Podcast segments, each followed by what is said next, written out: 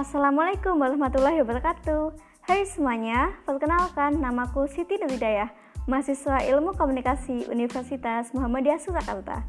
Pada podcast kali ini, aku mau menjelaskan tentang manajemen media televisi yang telah aku review dari buku Manajemen Media Masa yang ditulis oleh Mas Fajar Junaidi. Pada podcast kali ini, aku mulai dengan perkembangan media penyiaran.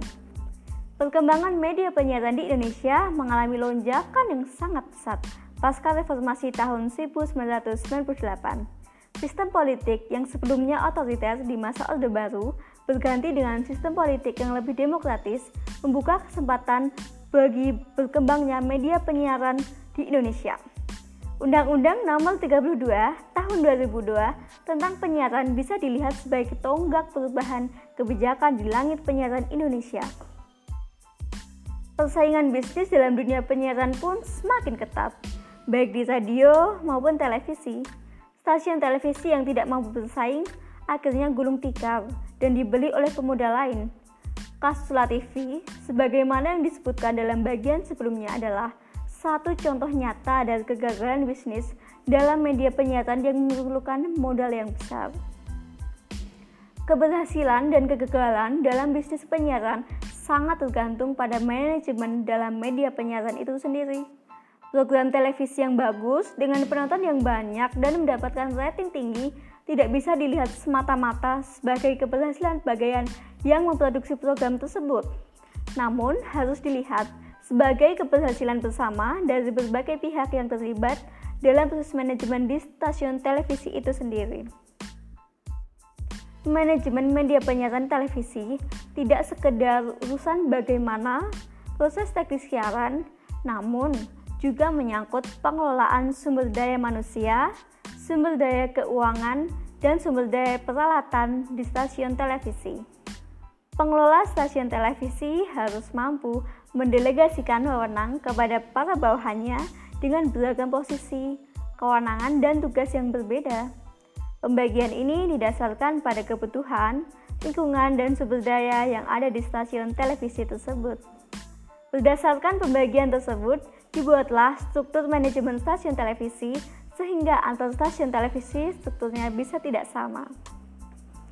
Jika ditelusuri dari sejarahnya, perkembangan teknologi televisi dapat dilacak mulai berkembangnya pada tahun 1923. Pada saat itu, Vladimir Kazorquin, seorang pegawai di Westinghouse, menemantenkan tabung gambar televisi yang di dalamnya terdapat ikon sport. Empat tahun kemudian, bersamaan dengan NBC, mengorganisir siaran radio jaringannya Pillow Fastword, mengembangkan sistem dan mempatenkan tabung deskriptor atau deskriptor tube di saat orang-orang lain bereksperimen dengan cara bagaimana menyiarkan gambar, dua orang peneliti independen ini memberikan sumbang asih besar dalam kelahiran seluruh transmisi televisi. Digitalisasi teknologi penyiaran televisi bagi para pendukungnya, terutama pemerintah dan penanam modal dianggap menjadi solusi untuk menjawab keterbatasan alokasi frekuensi siaran bagi lembaga penyiaran swasta. Dengan diselenggarakannya siaran digital yang bisa memutar 6 kali lebih banyak program siaran dalam satu kanal, diharapkan persoalan keterbatasan kanal dapat teratasi. Dengan demikian, digitalisasi siaran televisi akan memungkinkan pemirsa memperoleh layanan atau terintegrasi dan terkonvergensi yang memberikan banyak keuntungan. Di antaranya adalah penggunaan atau pemanfaatan kanal frekuensi secara lebih efisien karena dalam satu kanal frekuensi dapat dilakukan beberapa program siaran dalam waktu bersamaan dibandingkan dengan siaran analog yang menggunakan satu kanal frekuensi untuk satu program siaran. Selanjutnya, saya akan menjelaskan tentang struktur dan posisi dalam manajemen televisi. Stasiun televisi tentunya dipimpin oleh manajer yang disebut dengan sebagai manajer umum atau general manager. Di stasiun televisi besar juga disebut dengan direktur utama pastinya. Selain itu, ada juga istilah lain yang digunakan seperti presiden direktur, direktur utama, dan CEO atau Chief Executive Director. Pimpinan tertinggi dalam institusi media televisi ini sekaligus menjabat posisi sebagai Ketua Dewan Direksi atau Board of Director. Anggota Dewan Direksi meliputi beberapa direktur yang memimpin berbagai divisi dalam stasiun televisi. Secara struktural, tidak ada standar baku dalam manajemen stasiun televisi, sebagaimana yang telah disinggung sebelumnya. Kebutuhan, lingkungan, dan sumber daya yang dimiliki stasiun televisi menjadi pertimbangan dalam penyusunan struktur manajemen di stasiun televisi.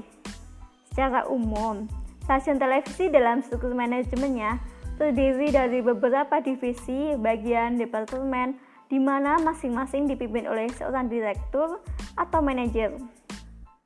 Direktur atau manajer ini membawahi beberapa asisten yang berposisi sebagai manajer tingkat media.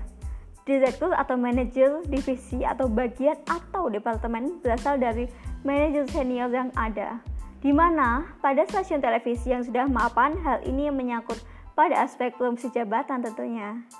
Dalam sistem promosi jabatan, manajer tingkat media yang berprestasi dipromosikan menjadi direktur departemen. Pada stasiun televisi yang baru berdiri, direktur departemen ini bisa berasal dari stasiun televisi mana pun yang dibajak untuk dipindah ke stasiun televisi baru tersebut. Jadi, uh, kalau kita sadari banyak banget kalau mm, direktur-direktur di stasiun televisi A, B, C yang semula di stasiun televisi contoh SCTI bisa-bisanya bisa dipindah di uh, direktur SCTV ataupun yang di SCTI semisal belum jadi direktur masih jadi bawahannya itu uh, di SCTV udah menjadi direktur karena uh, selain mempunyai pengalaman di SCTI uh, mungkin juga berkembang juga di stasiun televisi lainnya. Oke okay guys, berikut ini adalah mm, review materi dari buku Mas Fajar Junaidi tentang media massa. Demikian podcast ini saya akhiri. Bila ada kesalahan dalam pengucapan, saya mohon maaf. Wassalamualaikum warahmatullahi wabarakatuh. Sampai jumpa di podcast selanjutnya. Bye bye.